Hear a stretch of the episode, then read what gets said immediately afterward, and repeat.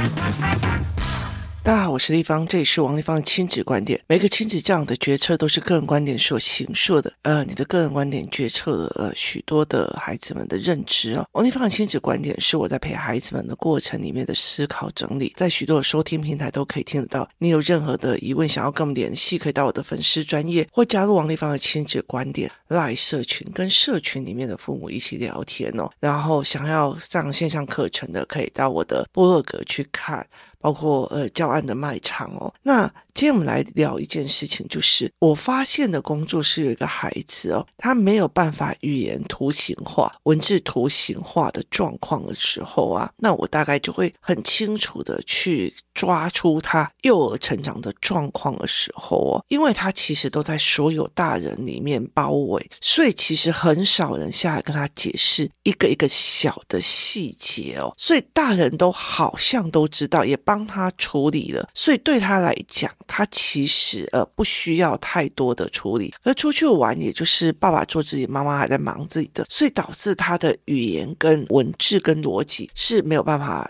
结合的。我常常会觉得说，这样子的孩子出去玩真的是蛮亏的哦。那。讲到这一件事情哦，我就呃，另外再聊的一个事情，就是另外一个孩子哦，我就一直在想说，我帮他做的非常多的课程，包括思考课我干嘛。他是呃很早以前来工作室，就是看到人就打，看到人家不爽就打，然后呢，只要觉得别人讲他就打，然后或者是不爽就怎样。那他现在已经渗到一个，就是别人讲。例如说，我讲他，那他会这样眼睛斜斜看我，可是其实不会像以前这样子，就会臭干譙还是什么这样子哦。那有进步，但是其实学校老师不知道他之前是什么样子，都会觉得说，那你态度怎么会这个样子哦？可是我最近一直在想说，与其我去讲他的态度，因为其实文字图形化跟语言图形化还有一个点，就是我看不到我的脸。我只是在展现我的情绪，所以我不知道我的脸是长这样的。例如说，呃，我其实到了很后来才知道说，我如果不讲话的时候就超凶的，所以很多人就会很害怕，然后很多人就会觉得王丽芳不喜欢我或干嘛，所以他们就会很害怕这一件事情哦。所以对我来讲，我也没有看到，我也没有看到我生气时候的时候我的脸的画面，我只听到了对方怎么刺激我，怎么讲我，所以我完全没有意识到我自己的脸哦，所以有。一段时间哦，我其实就会买那种所谓的呃，就是录影机哦，就是去让这一群孩子很清楚看到他在做什么。像有一天，我就问这个孩子说：“哎，为什么每次上瑜伽课的时候你脸都那么臭啊？”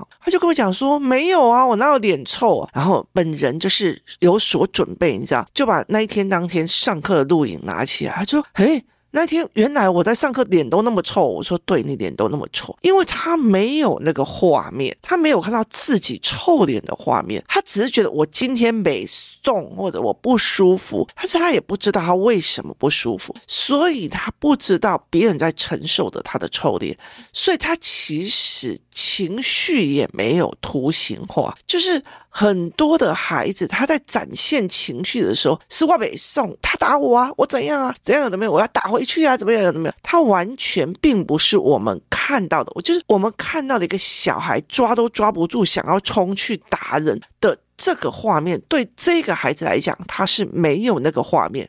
他看不到自己像疯了一样想要冲出去揍人的那个样子，他也没有办法去看到他很塞明的那个样子，就是他自己脑海里面是没有办法做这个成像的，所以这才是一个很大的问题点。当你没有办法这样子的时候，你就并不觉得有错吗？为什么错的都是对方？因为他惹我生气，所以你在意的是那个工资跟那一个。点哦，所以其实，在文字图像化里面，包括情绪图像化也是这样。那其实我也常常在讲一件事情，我就最近一直在想说，我觉得这个孩子哦，为什么他对很多事情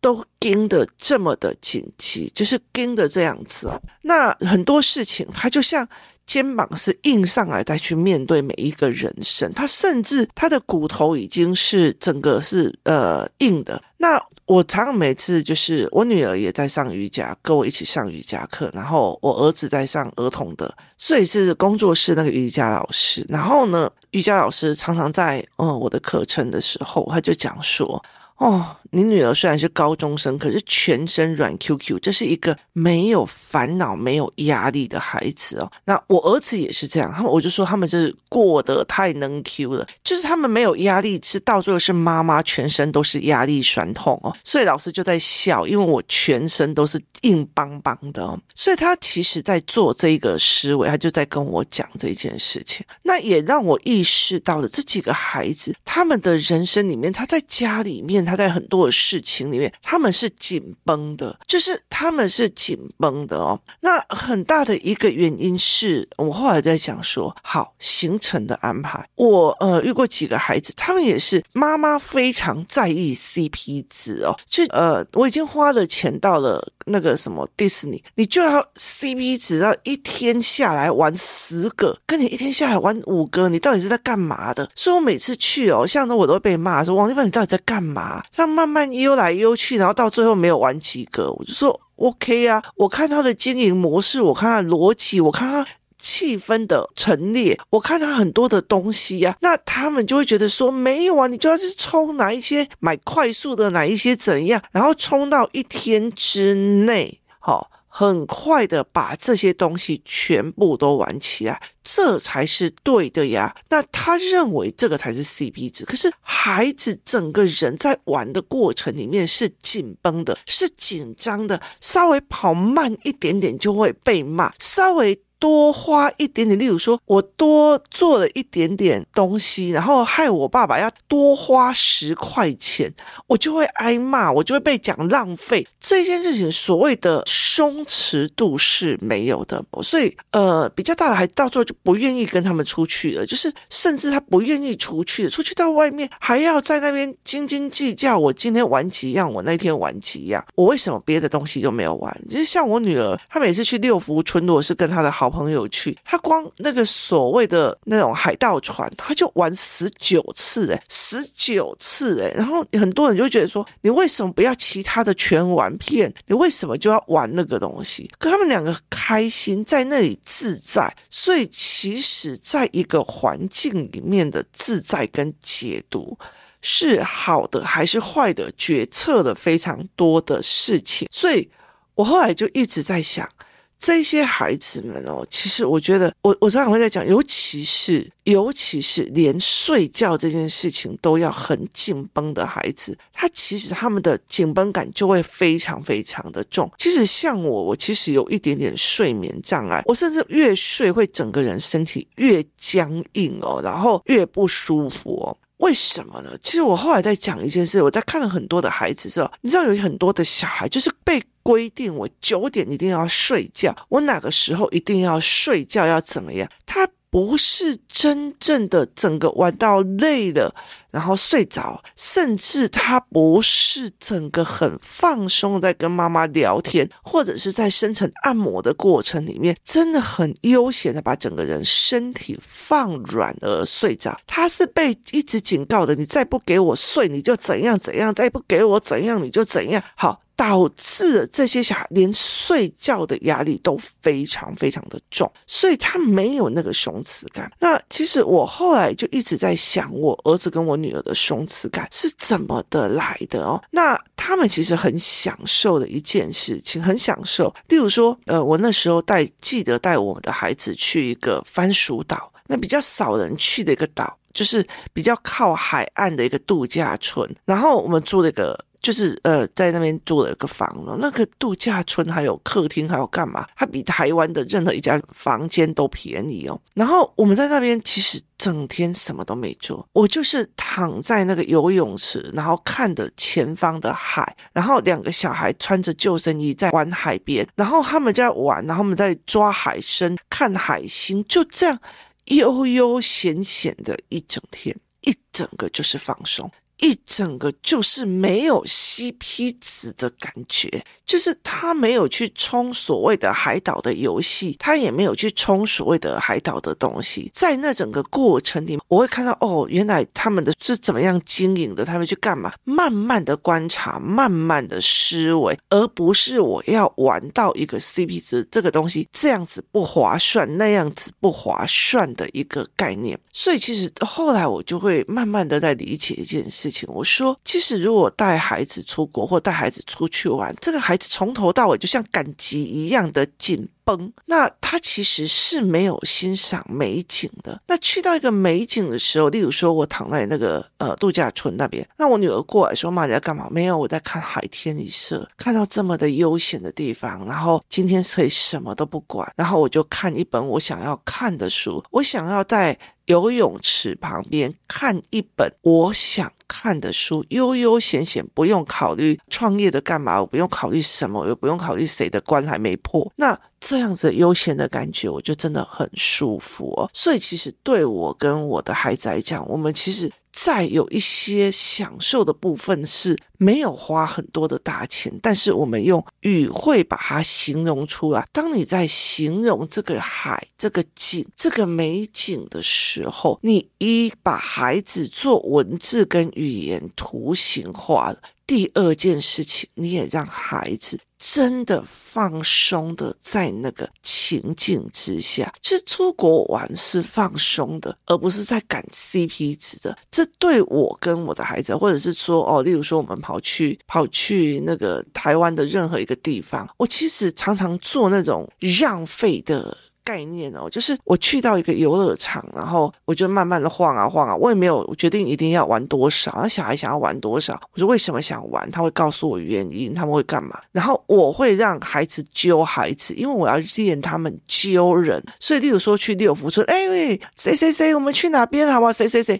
去揪人，然后我就不要去主导说，可是你刚刚那个还没有完呢，哎，那个单价比较贵呢，哦，那个怎样怎样的，好，我就不去做这一块。当你可以文字图形化，当你可以把你的享受，包括你度假的东西，变成语言逻辑的时候，那你才有办法去放松下来。就是我坐在那个在游泳池旁边，然后看着前面的山，然后山岚这样迎面而来，然后虽然有点寒冷，可是我很享受那个当下。这就是一个所谓的我们在说的，我们给文字或者是图形，或者是画面，或者是当下情境。加语言加思维，最重要一件事，这样慢慢形容完了以后，因为他在你脑海里面呈现了，那整个人就是松了哦。那所以其实我在呃孩子很小的时候，我常常今天带他们去哪里玩，然后我就会晚上要睡觉的时候一边帮帮他们按摩，因为。我其实很清楚知道，说以我女儿这样子在野地里这样跑的时候，小腿其实容易硬，所以我会帮她按摩的过程里面，然后一边聊今天的事情哦，然后她就会在脑海里面一边听我讲的话，一边把画面跟我妈妈说的话做成一个结合，然后越来越放松。对，我今天怎样？对，我这样？今天那个水好好喝哦，今天那个什么东西好好怎么样？好，慢慢的让她松开。开来哦，所以其实我觉得，嗯，在很多的概念里面哦，其实我们的父母，像我的爸爸妈妈哦，他们其实是在比较辛苦，尤其是我爸爸比较辛苦的那个年代，所以其实他出国就真的是旅游哦，一次可以 CP 值到最好的位置哦，所以就像呃阿嬷，像我阿嬷，阿嬷就会跟我讲说啊，雷锋啊，你哪像公啊，这你怎么那么笨啊？哦。那个呃，自强号两个小时就到台北。你如果坐平快又便宜哦，然后又可以坐比较久，欣赏那风景哦，那我就会觉得很有趣，这很可爱哦。所以对他们来讲，他们是这样子在思维哦。可是我们不是啊，像现在呃，我的小孩跑去找外婆，他们就坐高铁再转那个台铁啊过去的哦。那么去面对问题，去做这些事情，所以对他们来讲，他们已经很习惯去做这样的思维模式。所以我怎么去看这件事情？他们怎么去？没关系啊，反正呢，我走错路了，我走错的地方了，我还是可以。反正在台湾嘛，反正我还是一通电话就可以的嘛。最差最差就发一个讯息给我妈妈，我妈妈大不了叫 Uber 把我送回来，只是贵到我妈妈会晕倒而已哦。所以反凡事都有余裕，不用这么的紧张，不用这么的难哦，是让他们慢慢 try 的。一个过程哦，所以其实我常常会在讲说，松弛度其实跟你的文字图形化跟图形文字语言化是有道理的。就是最近在做文字图形化的过程里面，我发现了一个孩子只从一个视角在看事情。然后呢，我就会跟他讲，你有没有相机？那我就会想到我女儿小时候，我给她的一个相机，让她用不同的角度去拍东西。所以，就算是一个名不经传的小花园，它其实也可以在里面玩非常非常的久。同样一朵花，我从不同的角度就有不同的美。然后他就会形容给我听，讲给我听，就是文字。搭配语言化，语言搭配图形化，所以他们现在在跟我形容哪些事情的时候，他们就会形容的非常非常的贴切，而我也比较有那个图画。我记得很久以前，我曾经在 Podcast 里面讲过，当你的小孩如果出去美国留学，你陪他过去一次，知道宿舍在哪里，什么教室在哪里，什么都是你陪着他过了一个礼拜、两个礼拜，甚至一个月，你才回来。所以当他他跟你谈的任何问题，妈妈，我今天去学校里面的图书馆读书，经过什么什么大道的时候，怎样怎样怎样。好，因为你脑海里面有画面，所以你对他就会产生比较多的信任感，因为你脑海里有画面。所以其实这一群孩子也是这样，你就会把你自己的信任与松弛度松的比较开。所以今天，如果我的孩子去一个，例如说，我的孩子现在跑去台东，或者他跑去嗯一个我没有去过的一个城镇，好，我会觉得比较慌。可是，如果今天我的小孩只是回去找外婆，我大概知道他们现在在哪里，大概现在干嘛，然后他们有那个定位手表，我就很清楚他们现在在哪里，做什么事，接下来会去哪里，我就不用用电话一直在用。那很大的一个部分是他有没有办法形容这一件事情哦，这也是他的松弛度。就是在环境里的松弛度。妈妈，我告诉你，我那天去吃一碗饭，哦，那好好吃哦。那个米是用炸过的香蒜去跟饭糯在一起吃哦，然后他就会形容得更多。那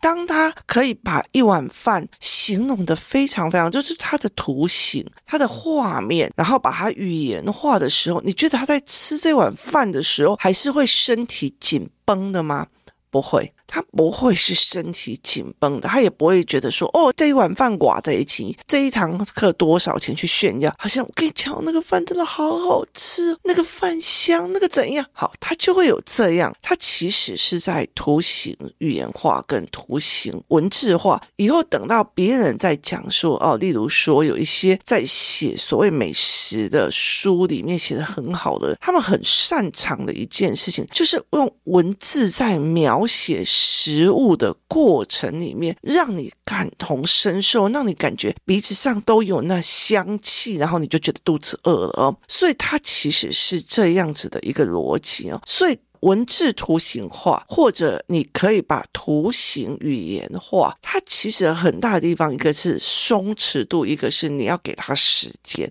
你要给它一个时间，在一个地方里面慢慢的、慢慢的去养出来，甚至去做一件事情哦。其实我们例如说哈，像我第一天去树屋的时候，虽然我已经订了呃一个多月或两个月的房子。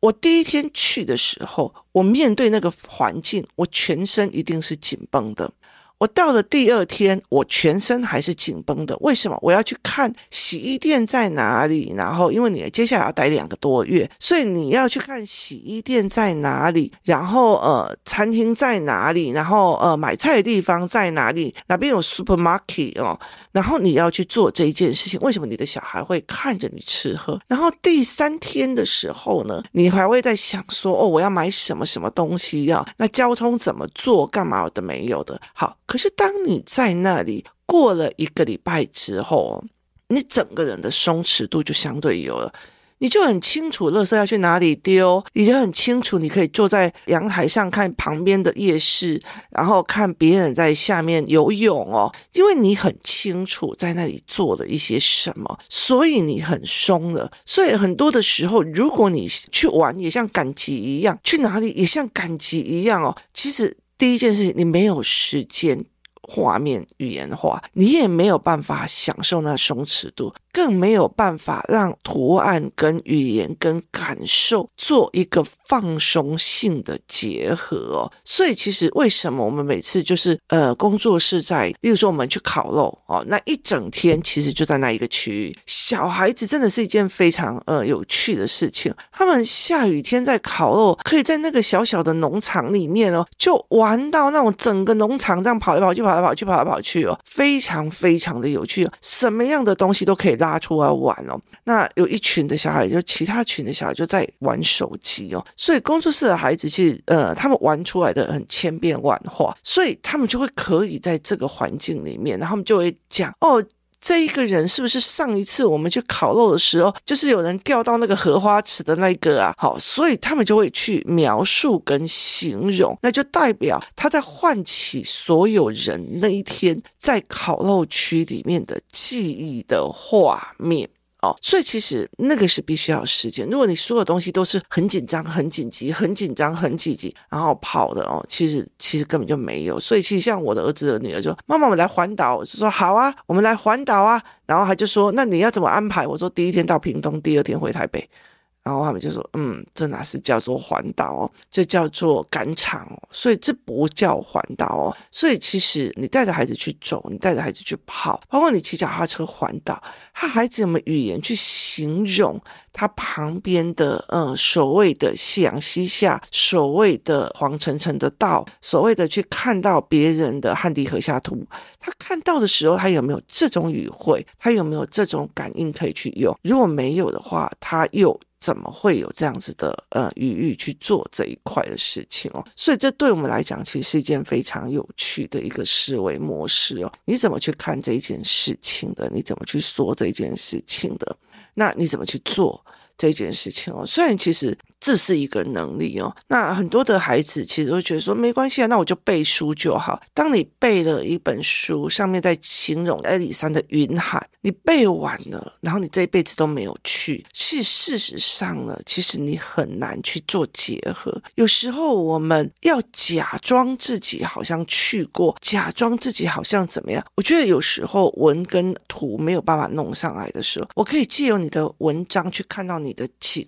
其实很重要的一件事情是我自己的景跟我自己的文跟我自己的语言要够多，我才可以感同身受。你的景要不然，嗯嗯嗯，其实，在语言班你就可以清楚的看到，有些小孩在描写他们家的状况的时候，小孩是完全没有图形化的思维的，这就会变成比较可怜的一件事情。文字是文字。我只是应付老师把字写出来就好了，我根本就不知道他所说的文字后面的景是什么。这才是一个最重要的一个概念哦，所以其实图形怎么去描述，怎么去说，怎么在那个地方放松，怎么去用，它其实跟松弛度有关系，跟你在那个场景的松弛有关系。所以如果这个孩子一直反正就全世界都在跟他战斗，都在战斗，很大的一个原因其实是父母在所有东西都给你，再不怎样你就输谁的，你再不怎样你就输谁，你再不考试你就是怎样，以后就会怎。样了，